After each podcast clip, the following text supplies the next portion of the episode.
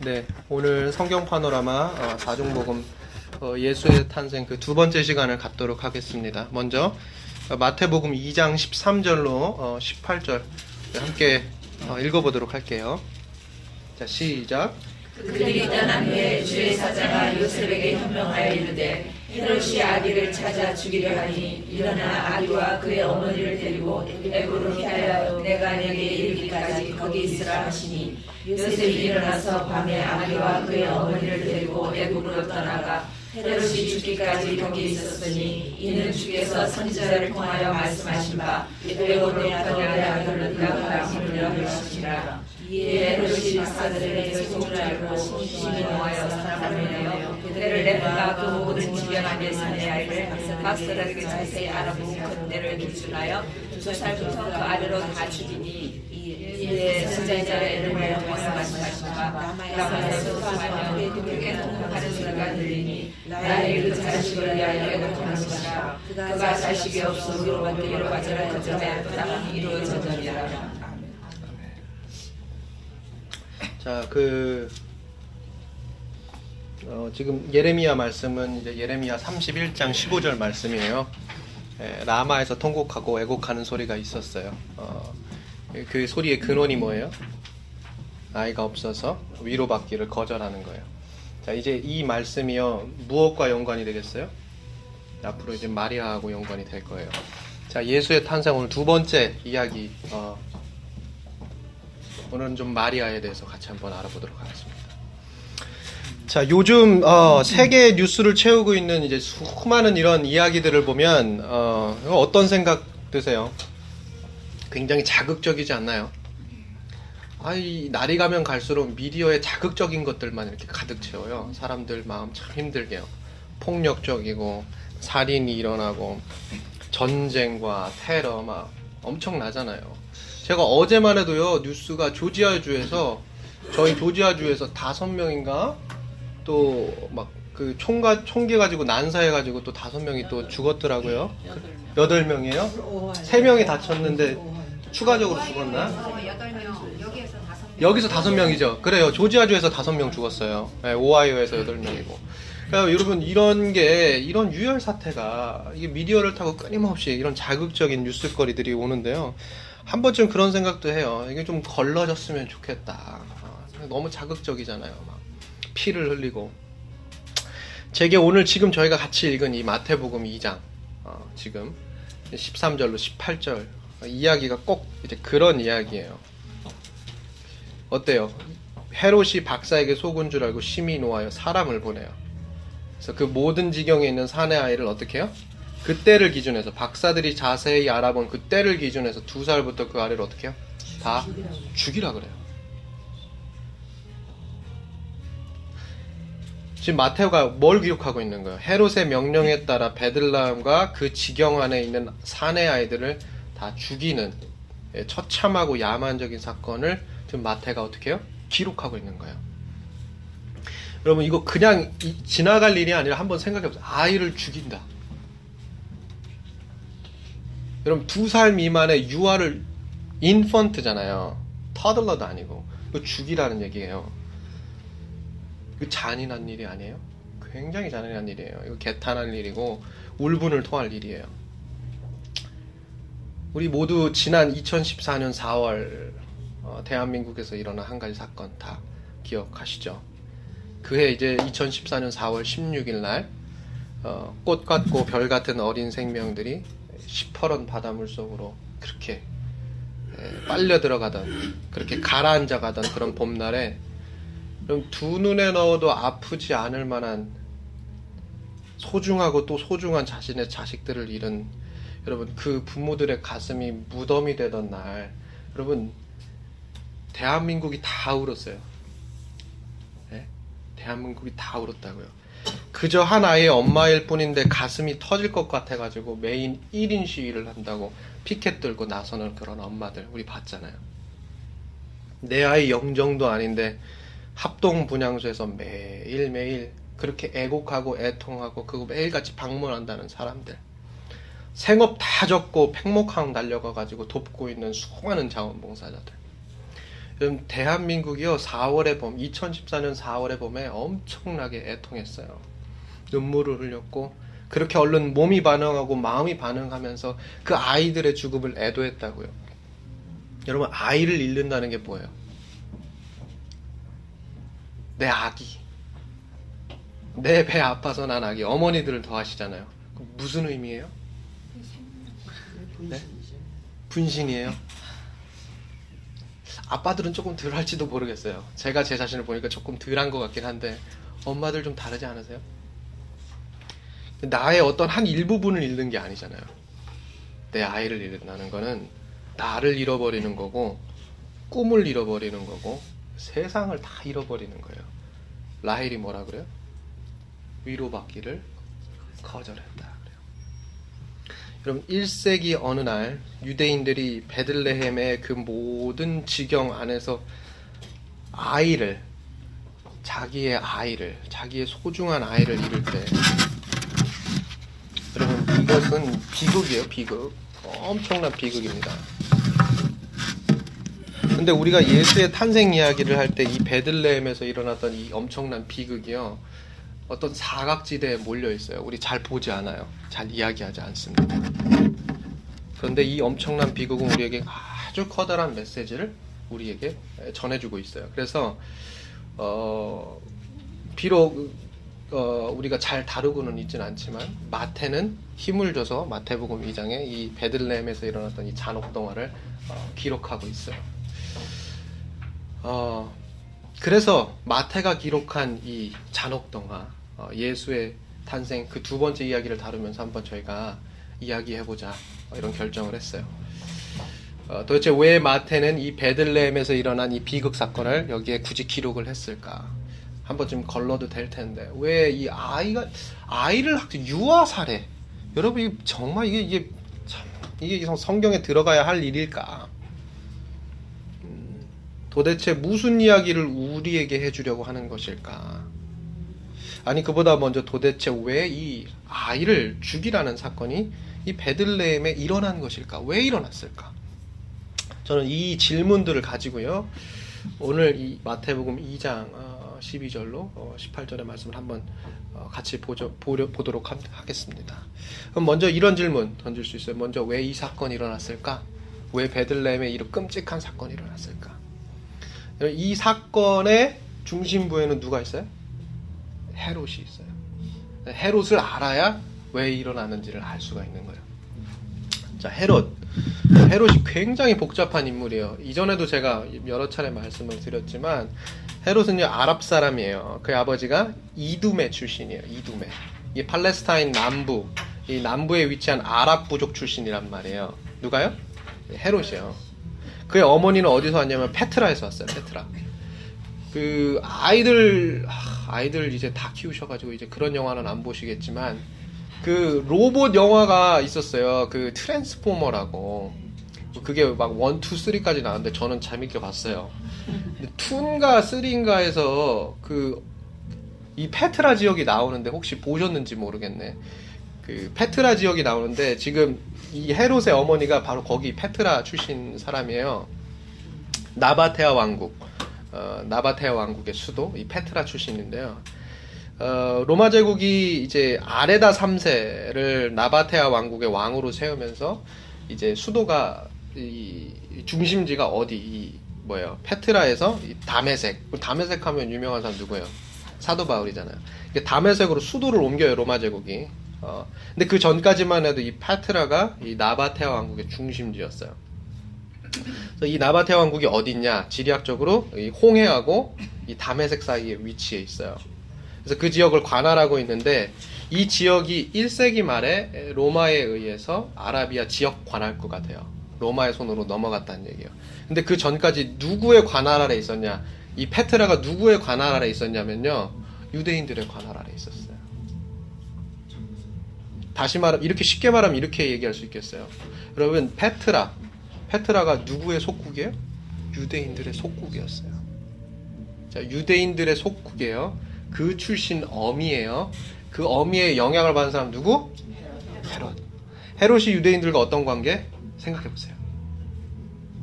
한번 생각해 보세요.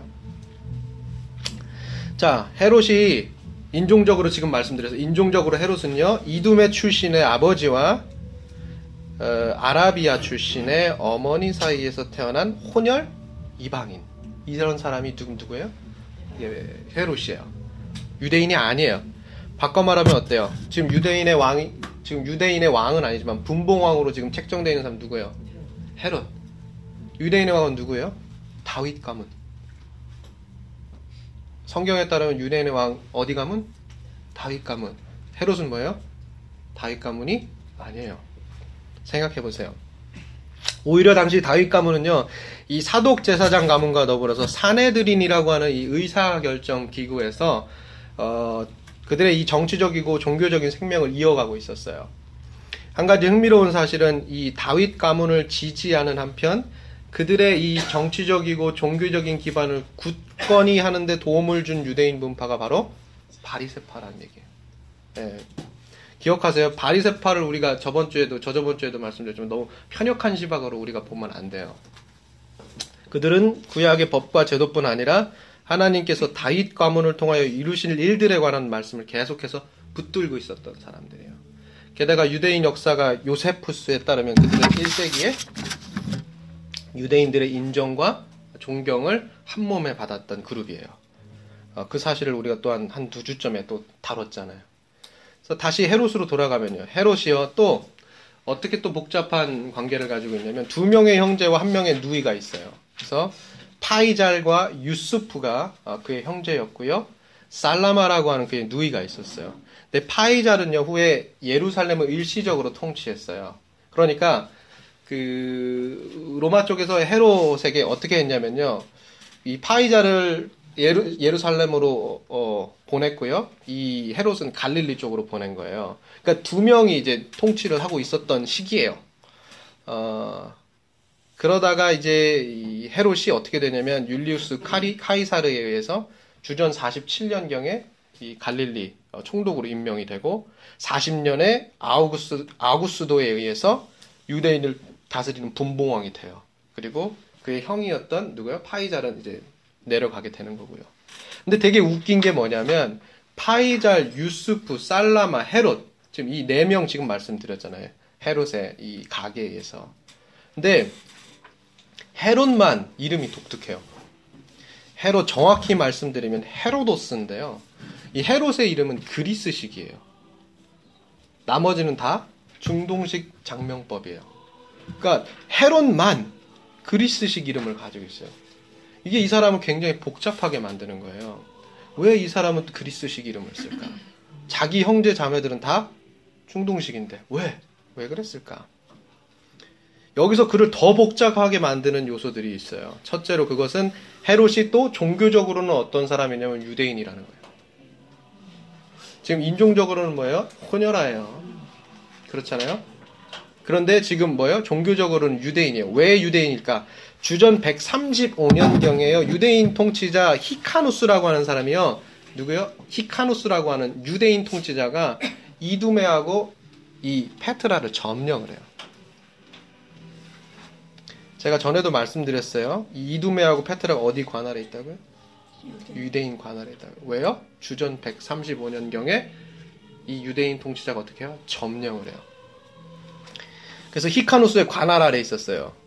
그리고 그는요 이를 위반하면 사형에 처한다는 조건으로 그 정복한 땅의 부족이었던 사람들을 어떻게 하냐면 강제로 개종시켜요. 다 유대인을 만든 거예요. 히카누스는 그런 다음에 헤롯의 할아버지 안티파터를 그 지역의 통치자로 세웁니다. 이것이 바로 헤롯을 또 종교적으로는 유대인으로 만들게 된 계기예요. 강제적으로 개종당했어요. 자, 또 복잡하게 만드는 거. 제가 방금 전에도 말씀드렸지만 헤롯의 이름이 뭐예요? 그리스식이에요. 그리스식. 그러니까 문화적으로는 헤롯이 또 그리스인이란 얘기예요. 굉장히 복잡한 인물이요. 자, 제가 또 저희 우리 저희 이제 성경 파노라마 이게 신구약 중간기 이제 1, 2편을 같이 했었잖아요.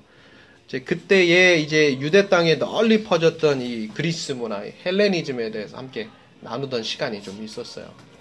다 기억하실지 모르겠는데 이 정복한 땅에다가 문화를 심어야 한다는 아이디어가 누구에게서 비롯됐어요? 알렉산더. 알렉산더 대왕에게서 비롯됐잖아요. 정확히 말씀드리면 누구예요? 알렉산더의 스승이었던 철학자 아리스토텔레스였단 말이에요. 그가 영원할 것 같았던 페르시아 제국을 넘어가지고 이집트까지 원정을 나가요. 알렉산더 대왕이. 그러면서 한 가지 역사적 사실을 깨닫게 돼요. 그게 뭐냐면 역사가 땅을 정복하는 자의 손에 의해서 쓰여지는 게 아니라 문화를 정복하는 사람에 의해서 쓰여진다는 걸 알게 됐어요.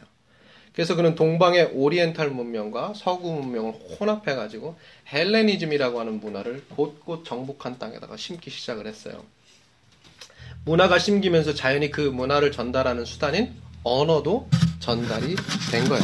그래서 사람들이 어떻게 돼요? 그리스어를 쓰는 거예요. 헬라어를 쓴단 말이에요. 정확하게 말하면 정식 헬라어는 아니에요. 정식 헬라어는 아니고 링구아 프랑카라고 해가지고요. 이 소위 이제 모국어를 달리하는 사람들이 서로 이렇게 모여가지고 이, 이 사람들의 모국어, 저 사람들의 모국어에 제, 그 서로 모여가지고 이런 거예요. 그러니까 이 두 국어를 서로 혼합해가지고 문법을 최소화시켜가지고 제 3의 언어를 모국어로 쓰는 거예요. 그러니까 정식 헬라어가 아니라 약간 변형된 헬라어예요. 그거를 어떻게 해요? 썼단 말이에요. 누구도 유대 땅에 있던 유대인들도 썼단 말이에요. 여러분 Septuagint도 다 그 맥락에서 Septuagint 뭐예요? 헬라어 70인역이잖아요. 번역된 성경. 이것도 다 그런 맥락에서 생각을 하셔야 돼요. 이 사람들이 그 언어를 썼단 말이에요. 히브리 말 모르는 거예요. 무슨 말인지 아시겠어요?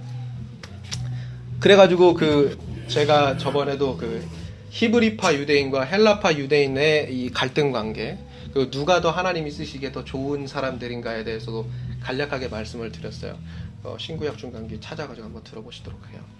어, 자, 그래서요, 그, 어느 한쪽 언어가 아니라 양쪽 국어가 혼합되고 문법이 간략한 언어, 소위 피진어라고도 하는데요. 이 헬라어, 변형된 헬라어를 이 사람들이 썼어요. 유대인들이 예외가 아니란 말이에요. 헤롯도 마찬가지예요. 그도 예외가 아니었어요. 그래서 그의 모국어가 뭐였냐면 그리스어였어요. 그리스어. 헬라어. 그래서 또 그리고 또 여러 가지 방법으로 예루살렘을 그 헬라식 도시로 다 변형시켜요. 어, 대표적인 게 이제 헬라 양식의 극장과 원형 경기장 어, 이런 것에 이런 이런 연형, 원형 경기장 등과 같은 건축 사업을 활발하게 진행시킨 거예요. 그래서 그가 지은 여리고의 한 원형 경기장에서 또 어떤 사건이 벌어지거든요. 그거에 대해서는 제가 또 다시 어, 좀 이따가 말씀드릴게요. 음, 셋째로 어, 헤롯을 복잡하게 만드는 또 하나의 요인 뭐냐면 정치적으로 그가 로마인이란 얘기예요. 굉장히 복잡한 인물이에요. 그가 통치하던 시절에 발생한 모든 분종에 대해서요, 분쟁과 이 갈등에 대해서 헤롯이요, 전적으로 로마 편에 섰어요. 그러니까 그가 얼마나 복잡한 인물이에요. 인종적으로 아라비아인이고, 종교적으로 유대인이고, 문화적으로 헬라인이고, 정치적으로 로마인이. 헤롯이 어떤 인물인지 아시겠어요? 굉장한, 굉장히 복잡 다양한 그의 정체성이 있어요. 근데 그럼에도 불구하고 헤롯이요, 정치적으로 굉장히 수완이 좋은 인물이었어요. 한번 이런 일이 있었어요. 어, 사실 이것도 저희가 신구약 중간기 때 다 다룬 내용이에요. 제2차 로마 3두 정치에 대해서 제가 말씀을 드렸을 거예요. 그것도 한번 들어보시면 좋을 것 같아요. 제 1차 3두 정치가 카이사르에 의해서 종결된 이후에 이 로마 공화정 말기에 다다르면서 어떻게 해요? 제 2차 3두 정치. 세 명의 유력한 인물들이 서로 권력 다툼이 일어나는 거예요. 그래서 첫 번째 누구였어요? 옥타비우누스가 있고 두 번째 안토니우스가 있고 그다음 세 번째 누가 있어요? 자 레피두스가 있었어요. 근데 레피두스가 일찍이 경쟁에서 어떻게 돼요? 밀려나 버려요. 그래서 두, 두 명이 남아요. 누구하고 누구? 옥타비우누스, 안토니우스. 이 둘이 로마의 패권을 두고 싸우는 거예요. 지금 제 2차 로마 3두 정치에 대해서 말씀드린 거예요. 그런데 이때 헤롯이 누구 편에 섰냐면 누구 편에 섰을까요? 옥타비우누스의 편에 섰으면 좋았을 건데 안토니우스 편에 섰어요. 정확히는 안토니우스와 그의 여인 클레오파트라. 어, 이 편에 헤롯이 섰단 말이에요. 근데 역사가 누구의 손을 들어줘요? 옥타비우누스의 손을 들어준단 말이에요. 그에게 커다란 승리와 항제의 자리를 안겨주었어요. 안토니우스하고 이 클레오파트라가 기원전 31년에 크게 패하죠. 어디? 어디에서? 악티움 해전에서 패해요. 그리고 나서 육지에서 한 번 더 붙어요. 그게 알렉스 알렉산드리아 전쟁이에요. 근데 거기서 또 패요. 그러니까 어떻게 돼요? 다 잃고 안토니우스가 자살해요. 자살. 그리고 그의 여인인 클레오파트라 7세도 어떻게 해요? 따라서 같이 자살해요. 그러니까 헤롯이 어떻게 돼요? 붕 뜬 거예요. 로마의 편을 섰는데 누구의 편에 섰어요? 잘못 섰어요. 황제의 적의 편에 섰단 말이에요. 그러니까 헤롯이 어떻게 되겠어요? 여기에서 헤롯의 기지가 발현되는 거예요. 로마의 패권이 옥타비우누스의 손에 들어가 버렸어요. 황제가 된 거예요. 그래서 자기 이, 이 옥타비우누스가 자신의 차기 행보를 결정하기 위해서 그리스 문명과 이 무역의 중심지인 로도스라고 하는 섬이 있는데 그 로도스 섬으로 들어가요. 그때 헤롯이 그거를 알고 로도스 섬으로 같이 가가지고 어떻게 해요? 이 옥타비우스를 만난단 말이에요. 헤롯이요 안토니우스의 충실한 친구이고 옥타비우누스의 적이었어요. 원수였단 말이에요. 옥타비우누스에 저항했단 말이에요. 근데 역사의 주인공이 지금 옥타비우누스예요. 자신의 친구가 아닌 거예요. 어떻게 해야 될 것 같아요? 가서 막 빌어야 될까요? 어떻게 해야 될까요? 헤롯이 어떻게 했을까? 어떻게 했을까요? 그러니까 전공법을 택해요. 가가지고요. 직접 말해요. 왕관 쓰지 않고 당당하게 가가지고 내가 안토니우스 도왔다. 안토니우스 도와서 너랑 싸웠다. 얘기해요. 아, 옥타비우스 황제한테 가가지고 전공법을 쓰는 거예요. 그리고 자신이 얼마나 이 옥타비, 이 안토니우스에게 충실한 친구였는지에 대해서 고해요. 그러면서 마지막 순간에 이렇게 말해요. 예, 제가 이게 이게 헤롯이 한 얘기예요.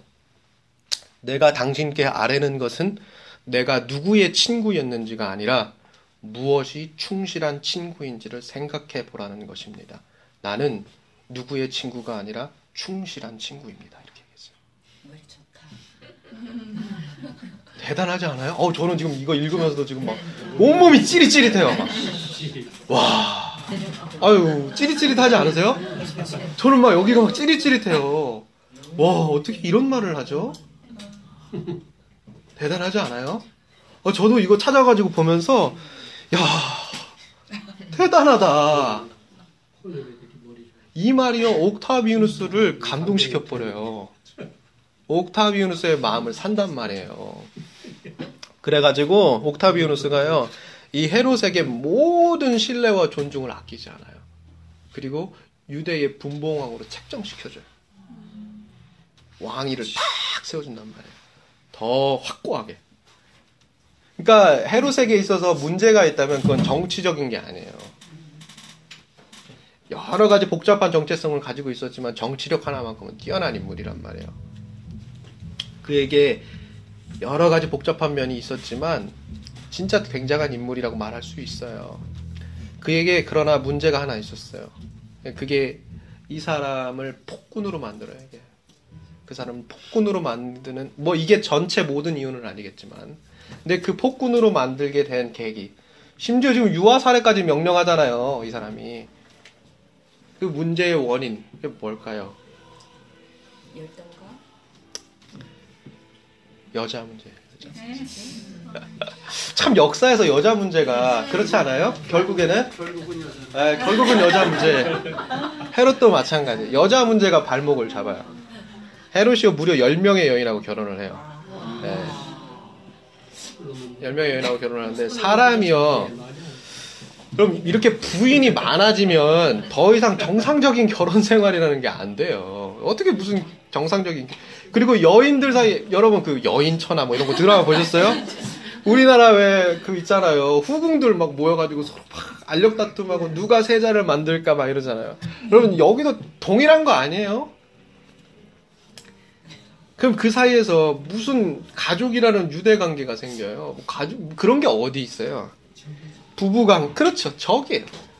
부부간에 부녀간에 부자간에 이거 인격적인 게 아니라요 늘 적이에요. 늘 살벌한 싸움이에요. 주종 관계에 가깝기 가깝기도 하겠죠. 그러다 보니까 언제나 헤롯에게는요 자신의 아들이나 딸이나 아내가 언제 자기에게 칼을 들이밀지 모르는 거예요. 그러니까 정치적인 라이벌이라고 생각했어요. 위험 요소라고 생각했단 말이에요. 그래서 한 번은 헤롯이 어떤 일을 했냐면요. 사마리아 한 항구에서 그의 아들 두 명을 교살시켜요. 예, 그뿐 아니에요. 그가 진심으로 사랑했던 아내 마리암느의 충성심에 어떤 의구심이 생긴다고 해가지고요. 그녀를 처형시켜 버려요. 근데 그녀를 너무 사랑했잖아요. 그러니까 헤롯이 그렇게 해놓고 처형시켜 놓고 정신이 나갔어요.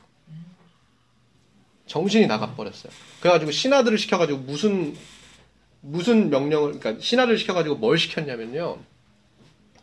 마리암도 안 보인다고 찾아오라 그랬어요. 지금 어떻게 됐어요, 마리암는? 죽었잖아요. 그럼 신하가 이걸 무슨 수로 찾아와요? 죽은 사람 이거 살려낼 수 있어요? 못 찾아요. 그러니까 신하가 어떻게 돼요? 찾을 수 없죠. 죽었는데 어떻게 찾아요? 그러니까 그를 불러다가 태형을 처해요. 그러니까 이게 헤롯이요 정신이 휘가닥 나가요. 뛰어난 인물이 맞아요. 그런데 그럼 굉장히 잔혹하고 악랄한 인물이었어요. 그리고 그 전부는 아니겠지만 당연히 이제 이 10명이나 되는 아내하고 그 사이에서 난 자식들 이 사이에 벌어지는 이런 정치적이고 여러 가지 이제 이런 경제적인 뭐 하여튼 그런 어떤 역학 구도가 있을 거 아니에요. 그걸로 인해서 그의 말년에 각종 병하고 망상에 헛된 망상에 막 시달려요. 그러다가 또 이런 일을 벌여요. 황태자를 잡아들여 가지고 궁전 지하 감옥에 투옥시켜요. 어, 그리고 자기 자신은 자살을 꾀해요. 그러다가 그 자기 경호원이 그걸 막아요. 그래가지고 살아남는데 문제는 뭐냐면 이렇게 자살을 시도했다가 왕이 죽었다라는 말이 궁전에 확 퍼져버린 거예요. 그러니까 어떻게 돼요? 황태자가 나, 나 나가겠다 그래요. 그리고 내가 권력 취하겠다 이렇게 된 거예요. 근데 그 소식을 또 누가 들어요? 헤롯이 또 들어요. 안 그래도 정신 나갔잖아요. 황태자가 어떻게 돼요 지금? 내가 나가가지고 이렇게 한다 그러니까 이거 이놈 이거 뭐예요? 역적 역적이다 이런 거예요. 역적이다. 그래가지고 헤롯이 그 황태자를 처참하게 죽여요. 그래서 자신의 정적들을 다 숙청했다고 이렇게 생각을 하는데 지금 다 누구 죽인 거예요? 자기 다 가족 죽인 거예요. 정신이 나가는 거예요. 뭐 안심을 했을지 평화를 찾았을지 모르겠어요. 그런데 어찌됐든 간에 황태자까지 죽이고 나서요. 헤롯이요. 좀 뭔가 평화를 취했을지 모르겠어요. 그런데 아이러니한 거는 이 황태자를 죽인 이후 5일 만에 헤롯 자신도 죽어요. 병으로. 그러니까 정말 정말 그 가족들을 다 그렇게 유혈 상태를 만들어 놓고 자기도 죽는 거예요. 근데 그가 죽기 전에 마지막 굉장히 참으로 이게 있을 수 없는 명령을 하나를 해요. 그게 뭐냐면 유대 땅 전역에서 유명한 인사들을 붙잡아다가 그 여리고 제가 좀 전에 말했던 그 여리고에 자기가 명령해가 지은 그 헬라식 원형 경기장에다가 가두어 둔 다음에 그들을요 자신의 죽음에 맞춰 가지고 처참하게 처형시키라고 명령했어요. 헤롯이요 자기 자신의 죽음을 애도할 사람이 아무도 자기 주변에 없다는 사실을 알았어요. 그렇기 때문에 자신의 죽음에 맞춰서 유대 땅의 유명한 인사들을 처형시켜 가지고 그 땅에다가 눈물과 각종 곡하는 소리로 채우게 한 거예요. 왜요? 자기를 위해서는 안 울 게 뻔하니까 유명한 사람들을 불러다가 원형 경기장에서 죽이면 어떻게 돼요? 각종 곡하는 소리와 애통하는 소리가 어떻게 돼요? 이 땅 전역을 채울 거예요. 그러니까 그렇게 해가지고 자기가 위안을 받으려고 그러는 거예요. 근데 결과적으로 이 명령은 실행되지는 않고 기록으로만 남았는데요. 이 같은 뭐예요? 헤롯의 이런 망상, 이렇게 학살을 막 대형 학살, 대량 학살 이런 것들을 막 지도하고 주도한 이러한 이력들이 우리가 왜 어떻게 베들레헴에서 유아 사례가 일어나게 됐는지를 알려주게 되는 아주 좋은 대목이라고 할 수가 있어요. 중요한 것은 이제 이처럼 잔혹한 세상으로 이 폭력과 학살과 이 불의가 관영한 이 온 땅을 가득 채운 이 유대의 killing 사회로 아기 예수께서 들어 오셨다는 거예요. 이러한 배경을 우리가 아는 것이 굉장히 중요해요. 왜 마태가 예수의 탄생이라는 이 거룩한 서사에 폭력이라고 하는 챕터 하나를 탁 꼈을까? 여러분 이거 되게 이거 아는 게 되게 중요하단 말이에요. 예수님의 탄생을 아주 낭만적으로 생각하는 경향이 있어요. 우리가 대단히 서사적이고 목가적인 그림을 우리의 머릿속에 그린단 말이에요. 어, 확실히 무고한 아이들을 학살하는 그림은 우리에게 없어요. 어느 교회도 쉽사리 이 베들레헴의 폭력을 크리스마스 성극의 한 막으로 책정하고 있지는 않아요. 할애하지 않습니다. 저도 지금까지 수많은 크리스마스 이브 행사를 봤어요. 하지만 그 가운데 어디에서도 소위 1세기 유대 땅에서 있었던 어, 이 어미들의 눈물 이런 주제를 가지고 당시 베들레헴에 있었던 유아 사례를 소개하고 있는 단막극은 없었어요. 제게 크리스마스 이브는 늘 천사와 목자와 동방 박사들의 차지였죠. 거기에는 오늘 저희가 마태복음 마지막 절에서 읽었잖아요. 2장. 뭐예요? 저 멀리 라마로부터 슬퍼하는 통곡하는 그런 소리가 빠져 있었어요. 늘 그거는 다루어지지 않았단 말이에요. 꿈을 잃은 부모의 눈물이 세상을 잃은 부모의 가슴이 자식 잃은 부모의 절규가 크리스마스 이브 행사에는 늘 빠져 있어요. 왜 마태가 이 폭력의 챕터를 포함시켰을까? 우리가 가장 먼저 쉽게 생각할 수 있는 거는요. 출애굽기 1장 8절로 22절에 나온 스토리예요. 뭐가 있어요? 장자. 그렇죠.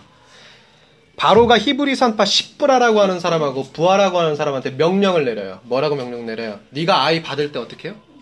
남자. 이면다 죽여라 그렇게 명령을 해요. 이때 어떻게 됐어요? 모세가 하나님의 도우심을 힘입어서 살아남고 이스라엘의 출애굽을 이끌어 내요. 자, 마태는요. 그러니까 이 출애굽기에 나타난 이집트 유아 사례와 1세기 베들레헴에서 일어났던 유아 사례를 서로 연관을 지으면서 예수를 뭐라고 표현하고 있냐면 이 땅에 올 새로운 모세라고 표현하고 있는 거예요. 흔히 우리가 마태복음을 가리켜 가지고 개종한 유대인들을 위한 텍스트다 이런 별칭을 붙여요. 그러니까 마태의 이 같은 노력, 그러니까 마태가 출애굽기와 이 마태복음에 일어난 두 가지 사건을 연관시키고 있는 것은 다 그 나름대로 이유가 있는 거예요. 누구의 이해를 도우려고? 개종한 유대인들의 이해를 도우려고요. 예수가 바로 그 모세 역할을 할 온 인류의 구세주라는 사실을 이해를 도와주기 위해서 그렇게 했단 말이에요. 누가? 마태가. 그래서 모세가 이집트의 영매인 이스라엘을 출애시키, 출애굽시킨 것 같이 이 땅에 오신 예수께서는 죄와 사망의 얽매인 온 인류를 어떻게 해요? 구원시킬 것이다. 구원하실 것이다. 라는 메시지를 마태가 이 폭력의 챕터를 예수의 탄생 서사에 집어 넣음으로써 우리에게 보여주고 있다. 이거를 우리가 가장 먼저 첫 번째로 생각할 수가 있단 말이야. 그런데 우리는 또 다르게 생각할 수도 있어요. 또 다르게. 지난 20세기 이래로 유대 땅 근처의 모든 중동 국가들은요, 저보다 크고 작은 전쟁들을 어, 치러왔습니다. 특히 레바논에서만 35년 동안 총 7번의 전쟁이 일어났어요. 레바논에서만. 그 중에 하나는 17년 동안 지속되었고 나머지 6번의 전쟁도 나름대로 어, 뭐 1년이 넘지는 않았지만 어, 여러 차례 어, 전쟁을 일으키면서 크고 작은 폭력 사태를 일으키고 레바, 레바논 주민들의 생명들을 다 앗아갔단 말이에요. 우리가 꼭 유대 땅에서 일어난 현대전만을 들 필요는 없어요. 가까운 과거에 우리는 파리에서 일어난 테러를 목격했어요. 한국에서 세월호의 침몰을 목격했고요. 일본과 에콰도르에서 일어난 강도 7.1의 지진을 목격했어요. 그로 인해서 발생한 엄청난 인명피해, 절망, 눈물, 예? 이걸 다 목격했단 말이에요. 1세기 베들레헴의 하늘을 가득 메운 이 어둠과 절망의 구름이 그 멀리 있는 얘기가 아닌 거예요, 지금. 그 먼 과거에 있었던 신화가 아니에요. 그건 오늘날 우리의 삶의 자리와 아주 밀접하게 맞닿아 있어요. 이런 상황에서 그럼 우리는요, 그리고 그와 같은 전쟁과 테러와 지진으로 인한 대참사를 경험한 사람들은 어떻게 그들의 고통 가운데에서 신앙을 유지할 수 있는 것일까? 여러분, 이런 질문을 우리가 던지는 거예요. 저는 이 질문이요, 우리가 흔히 던질 수 있는 이러한 질문, 고통의 문제와 관련해서 던질 수 있는 이 질문에 대한 답을 마태가 지금 이 폭력의 챕터를 넣음으로써 우리에게 답해주고 있다고 생각하는 거예요. 바로 크리스마스의 베들레헴과 골고다의 십자가를 통해서 계속해서 마태가 우리에게 이야기를 해줄 건데요. 뭐 딱히 특별한 이유도 없는 유혈 참극이 예수께서 탄생하시던 날 베들레헴에서 일어났어요. 그래서 이 불편한 이 베들레헴의 사건을 읽은 사람들이 어때요? 복음서를 읽어가면서 어떻게 되냐? 인간이 가진 악과 테러에 대한 잠재된 가능성을 십자가를 통해서 다시 한번 목격을 해요. 두 번 목격을 한단 말이에요. 두 가지 불편한 사실. 뭐에 대해서? 인간이 가진 악에 대해서, 테러에 대해서, 고통을 일으키고 있는 이 분자들에 대해서 그걸 다 드러낸단 말이에요. 마태가요. 두 가지 불편한 사건을 거기 복음서에 담음으로써요. 그러니까 이 두 가지 불편한 사건, 베들레헴에서 일어났던 유아살에 골고다에 있었던 십자가 사건. 여러분 이 두 가지를요 마태가 어떻게 해요? 복음서의 시작과 끝에다가 배치시키는 거예요. 처음 시작 그리고 끝. 마태복음의 시작과 끝에 이걸 배치시켰어요. 의도적으로. 왜요? 우리 안에 악의 현실을 보여주겠다는 거예요. 그 악의 현실로부터 우리를 구원하시기 위하여 오신 예수 그리스도의 모습을 보여주기 위해서 마태는 의도적으로 복음서의 처음과 끝에 배치시켰어요. 근데 참 아이러니한 게 뭐예요? 그 처음이 있으면 그 처음을 어떻게 해야 돼요? 종결시킬 만한 일들을 구원 하기 하시기 위해서 구원자로 예수 그리스도 오셨잖아요. 근데 종결됐어요? 아니에요. 그 구원자마저 여기에 잡혀 죽어요. 그게 뭐예요? 십자가예요. 거기에 또한 교훈이 있는 거예요. 우리의 현주소가 있는 거예요. 우리의 신앙의 현주소, 우리가 구원자를 대하는 태도 이런 것들이 거기에 그대로 담겨져 있어요. 하지만 이 의도를 통해서 두 가지를 배치시킨 걸 통해서 마태가 우리에게 하고자 하는 말은 이거예요. 그리스도 예수의 탄생과 죽음, 곧 복음의 시작과 완성이 실로 죄와 허물로 인하여 어둡고 이 컴컴해져 버린 세상에서 일어날 수 있고 이미 일어났고 앞으로도 반드시 일어나야 한다는 사실을 우리에게 보여주고 있는 거예요. 한마디로 마태에게 있어서 죄와 악은 복음의 정진을 가로막는 장애물이 아니라 어때요? 복음의 탄생과 완성이 이루어지는 장소란 얘기예요. 마태가 이걸 보여주는 거예요. 다시 말씀드려요. 죄와 악은 고통의 문제는 복음의 정진을 가로막는 장애물이 아니라 어떻게 돼요? 복음의 탄생과 완성이 이루어지는 장소란 말이에요. 여러분 이걸 마태가 보여주고 있는 거예요. 이걸 위해서 우리가 정진하고 나가야 돼요. 이걸 위해서. 자, 우리가 예수의 탄생과 관련해서 간과하기 쉬운 또 한 가지 사실. 누가복음 2장 22절로 40절에 어, 35절에 기록된 이야기입니다. 누가복음 2장 22절로 35절에 기록된 이야기예요. 제가 아까도 말씀드렸죠? 마리아, 마리아에 대해서 우리가 나누도록 할 거예요.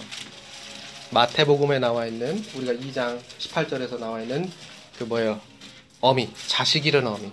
그거에 대해서 우리가 지금 어제 마지막으로 다루려고 하는데요. 오늘 이 시간에. 자, 누가복음 2장 22절로 35절 우리 한번 같이 읽어보도록 하겠습니다. 자, 시작. 모세로 그대로 그들에게 나이 차에 아기를 데리고 예루살렘에 가니 이는 주의 율법에 쓴바 첫째 성난 남자마라 주의 거룩한 자라 하리라 대로 아기를 죽게 드리고 또 주의 율법에 말씀하신 대로 산비둘기 한 쌍이나 혹은 어린 집 비둘기 두루 제사하려 하니라 예루살렘에 시몬이라 하는 사람이 있으니 이 사람은 의롭고 경건하여 이스라엘을 위로를 할 자라. 성령이 거기에 계시더라. 그가 주의 그리스도를 보기 전에 주지 아니라 하는 성령의 지시를 받으니 성령의 감동으로 선전에 들어가매 같이 그가 율법을 달래드는 하고자 하여 그 아기 예수를 온지라. 시몬이 아기 앞과 하나님을 선성하여 이르되 주제야 이제는 말씀하신 대로 조국을 평안히 도와주시려도다 너는 주의 본을 보았사오니 이는 많은 이비에 가르치시오 이방을 도주시오 주의 백성 이스라엘을 영광이라 하니 그의 그에 대한 말들을 놀랍게 여기더라 시몬이 그들에게 축복하고 그의 어머니 마리아에게 말하이르되 보라 이는 이스라엘 중 많은 사람을 당하라 흥하게 하며 이방을 받는 표적이 되기 위하여 선을 달았고 또 하나님의 마음을 찌르려 하니 이는 여러 사람의 마음을 생각하는 날이라 합니다. 자, 누가복음 2장 22절로 어, 35절은요. 어, 기독교 전통 예식에서 라틴어로 능크 디미티스라고 그러는데요. 번역하면 시므온의 노래다라는 거예요. 에, 이 본문에서 예루살렘에 있는 의롭고 경건한 사람 시므온은요. 어, 하나님을 찬송하면서 아기 예수에 대해서 마리아에게 말할 때 아주 의미심장한 약속 하나 하고 경고 하나를 해요. 누가복음 2장 34절로 35절이에요. 이렇게 얘기해요. 시므온이 그들에게 축복하고 그의 어머니 마리아에게 말하여 이르되 보라 이는 이스라엘 중 많은 사람을 패하거나 흥하게 하며 비방을 받는 표적이 되기 위하여 세움을 받았고 또 칼이 뭐래요? 네, 마음을 찌르듯 하리니 이는 여러 사람의 마음의 생각을 드러내려 함이니라 하더라. 여러분 이 두렵고 서슬퍼런 이 시몬의 말씀 이거 어떻게 이해해야 돼요? 특별히 그 가운데에서 지금 35절 여러 사람의 마음의 생각을 드러내려 함이니라. 여러분 이거 어떻게 이해해야 될까요? 여러분 누가가 말하고 있는 칼이요. 마리아의 마음을 찌르듯 하리냐는 그 칼이요 있잖아요. 이 비아 돌로로사 슬픔의 길에 이르러서 예수와 그의 어머니의 영혼을 관통하게 될 거예요. 그 칼은 이제 관통해요. 예수의 어머니 마리아가요, 아들의 죽음 앞에서 자신의 십자가에 참여하게 될 것이고, 그녀의 심연은 어때요? 예수의 십자가와 더불어서 여러 사람의 마음의 생각을 드러낼 것이에요. 자식 잃은 어미의 고통을 뭐에다 비유하겠어요? 이 세상 그 어떤 1억 만금을 다 가져다 주어도 바꾸지 않을 내 아이. 나의 꽃 같고 별 같은 생명. 여러분, 내 아이, 내 생명과 같은 자식의 피가 한 움큼 섞인 흙덩이를 양손에 쥐고서도 아무것도 할 수 없는 어미의 심정을 누가 감히 헤아릴 수 있어요? 그 누가 헤아려요? 그 어미의 피눈물을 누가 감히 위로합니까? 예레미야 예언이 이렇게 얘기해요. 우리가 마태복음 2장 지금 18절에서 읽은 것처럼 뭐예요? 여호와께서 이와 같이 말씀하시니라 라마에서 슬퍼하며 통곡하는 소리가 들리니 라헬이 그 자식 때문에 애곡하는 것이라 그가 자식이 없어져서 위로받기를 거절하는도다. 여러분 우리가 뭐라고 제가 뭐라고 어찌 감히 자식 잃은 이 마리아의 심정을 그래서 위로받기를 거절한 어미의 슬픔을 헤아릴 수 있겠습니까? 다만 저는요 마리아를 통해서 두 가지 두 가지 사실을 목격할 따름입니다. 이 두 가지 사실은 우리가 앞으로 여러 사람의 마음의 생각을 드러내려 하십니다. 여러분 이 말씀을 이해하는데 도움을 줄 거예요. 먼저 저는 이제 마리아를 통해서 뭘 발견하냐? 예수의 곁에 남아서 자신의 전 존재를 찍어 누르는 이 악의 세력에 맞서서 마지막까지 자신의 사랑을 눈물로 짜내는 이 어미의 사랑을 목격해요. 이 어미의 사랑을 목격해요. 마리아를 통해서. 두 번째, 저는 마리아와 달리 예수의 곁에 남지 않은 사람들이 걸어간, 아니, 도망간 타협의 길을 목격해요. 그렇지 않아요? 십자가로부터 사랑의 강이 한 줄기 흐르고 다른 길을 타고 타협의 강이 그건 무슨 말인고 하니 우리는 이 두 줄기의 강을 십자가 곁에 남은 자와 남지 않은 자를 통해서 목격하게 된다는 말씀이에요. 예수와 관련된 모든 사람들이 그들의 마음의 생각이 십자가에서 다 드러나요. 제자들이 믿었어요. 예수의 제자들이요, 예수님을 굳건하게 믿었어요. 근데 어떻게 됐어요? 그들은 두려움으로 뿔뿔이 흩어졌어요. 베드로가 그 중에 제일이었어요. 아주 용감하고 뻔뻔한 약속을 했어요. 절대로 예수를 부인하지 않겠다. 목에 칼이 들어가도 않겠다 그랬어요. 근데 겁을 지대 먹으니까 어떻게 해요? 모른다고 말해요. 세 번이나 모른다고 부인해요. 심지어 저주해요. 대제사장 가야바는요, 예루살렘 성전의 신성함을 보존하고 로마로부터 로마의 간섭으로부터 그 성스러운 공간을 지키겠다는 일념 하나 그거 가지고 있었어요. 그런데 그 일념, 그 신념 하나를 지키겠다는 과정에서요, 대제사장 가야바는 한 무고한 사람을 죽음으로 몰아가요. 생명을 귀하게 여겨야 할 대제사장이 생명을 경시해요. 로마의 군병들은 단지 명령에 복종했을 뿐이에요. 그러나 그들의 명령이 그들의 명령을 복종하는 것이 그거는 로마의 정의, 로마의 저스티스를 명백히 위반하는 타협의 길이었어요. 빌라도는 어때요? 여러분 본디오 빌라도 어때요?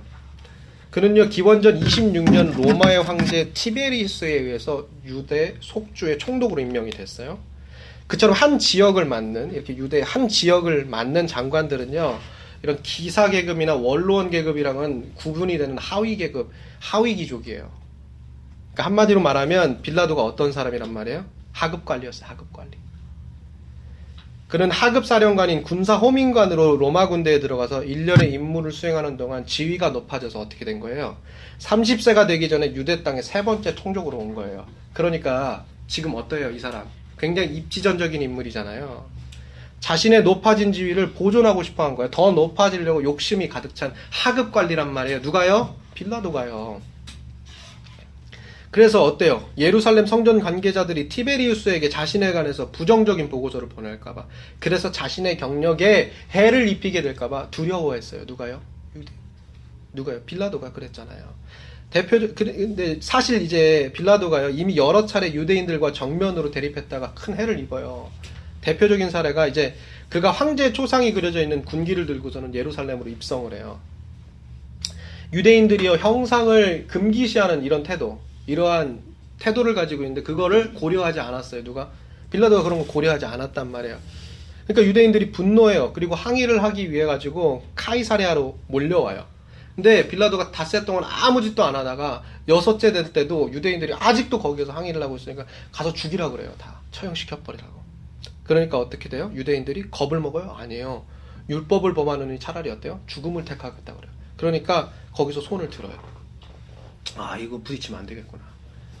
이외에도 유대인 역사가 요세푸스에 따르면 빌라도는 예루살렘으로 물을 끌어들이기 위한 수로 공사를 시작하면서 공사 자금이 부족하다는 걸 느껴요. 그러니까 어떻게 되냐면 성전 보고에 있는 돈에 손을 대요. 누가? 빌라도가요. 억지로 뺀, 빼앗은 건 아니에요. 성전 당국자들의 협조를 받았어요. 코르반이라고 하는 명목의 성전세를 받아가지고 어떻게 해요? 그걸 가지고 수로공사에다가 부었단 말이에요. 예루살렘 도시의 유익을 위한 공공사업이란 얘기예요. 근데 이게 또 어떻게 돼요? 유대인들의 분노를 일으켜요. 의견 대립이 일어나고 적지 않은 무력 소요가 일어나요. 게다가 빌라도를 임명한 티베리스 왕제는요, 무능한 총독에게 그렇게 자비를 베푸는 사람이 아니에요. 굉장히 악명 높은 사람이었단 말이에요.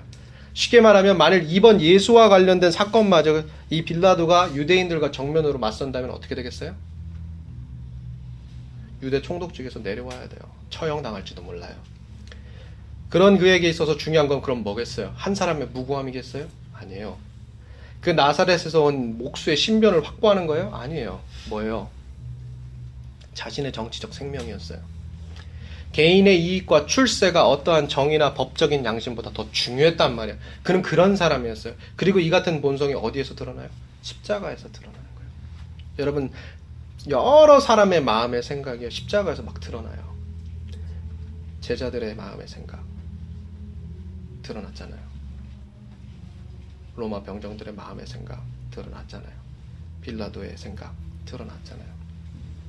예수가요, 예수의 십자가가요, 그 여러 사람의 마음의 생각을 자꾸 드러내요. 자꾸 드러냅니다. 또 드러내고 또 드러내요. 저의 생각도, 저의 악한 본성도, 그리고 여기 모인 여러분의 생각도, 여러분의 악한 본성도 예수가 드러내요. 십자가가 드러내요. 예외가 없어요. 예수의 십자가는 우리 모든 사람의 마음의 생각을 드러냅니다. 이에 반해 예수의 어미 마리아가 어때요? 골고다에서 마리아는 끝까지 십자가 곁에 남기로 합니다. 그리고 그의 아들이 당하는 고통을 임박한 죽음을 두 눈으로 지켜봐요.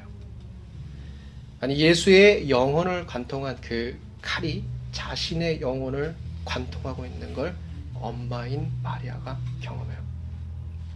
그렇다고 마리아가 지금 로마에 억지로 붙잡혀 있는 게 아니에요. 그냥 그 자리를 떠날 수도 있어요. 물론 떠나지 않고 남아 있는다고 크게 달라질 것도 없어요. 자신이 할 수 있는 일이 아무것도 없다는 걸 마리아가 잘 알아요. 로마의 군병들에게 매달린다고 대제사장 가야바에게 요청한다고 지금 자신의 눈앞에서 일어나고 있는 일들이 변할 거란 생각 안 해요, 마리아. 그래서 자기가 할 수 있는 일을 해요. 남아 있는 거예요. 남아서 끝까지 남아서 자기 아들 예수의 고통 속으로 한없이 같이 걸어 들어가는 거예요. 그 찌르는 칼에 영혼을 관통당하는 거예요. 그럼 제자도가 뭐예요? 그 어려운 철학 말하는 거 아니잖아요. 그럼 뭐예요? 남아있는 거예요. 끝까지. 마지막 순간까지 십자가 곁에 남아 있는 거예요. 마음의 생각이 다 드러납니다. 그것이 자기가 할 수 있는 유일한 일이라는 걸 깨닫는 거. 이거 제자도예요. 예수의 고통 속으로 걸어 들어가는 거, 그게 제자도예요. 예수를 찌르던 칼에 나의 영혼이 관통당하는 거, 그게 제자도예요. 그래서 내 마음의 생각이 드러나는 거, 어디서요? 예수 곁에서. 어디서요? 십자가 곁에서. 그게 제자도예요. 내 마음의 생각이 타협이 아니라 사랑이었다라는 것을 밝혀주는 것. 온몸으로 증언하는 것. 그게 바로 제자도예요. 여러분, 예수 곁에 남으세요. 끝까지. 십자가 곁에 남아계세요. 그것이 예수의 탄생에서 한가된 두 번째 이야기. 누가복음의 이야기가 우리에게 던지는 메시지예요. 감사합니다. 수고하셨습니다.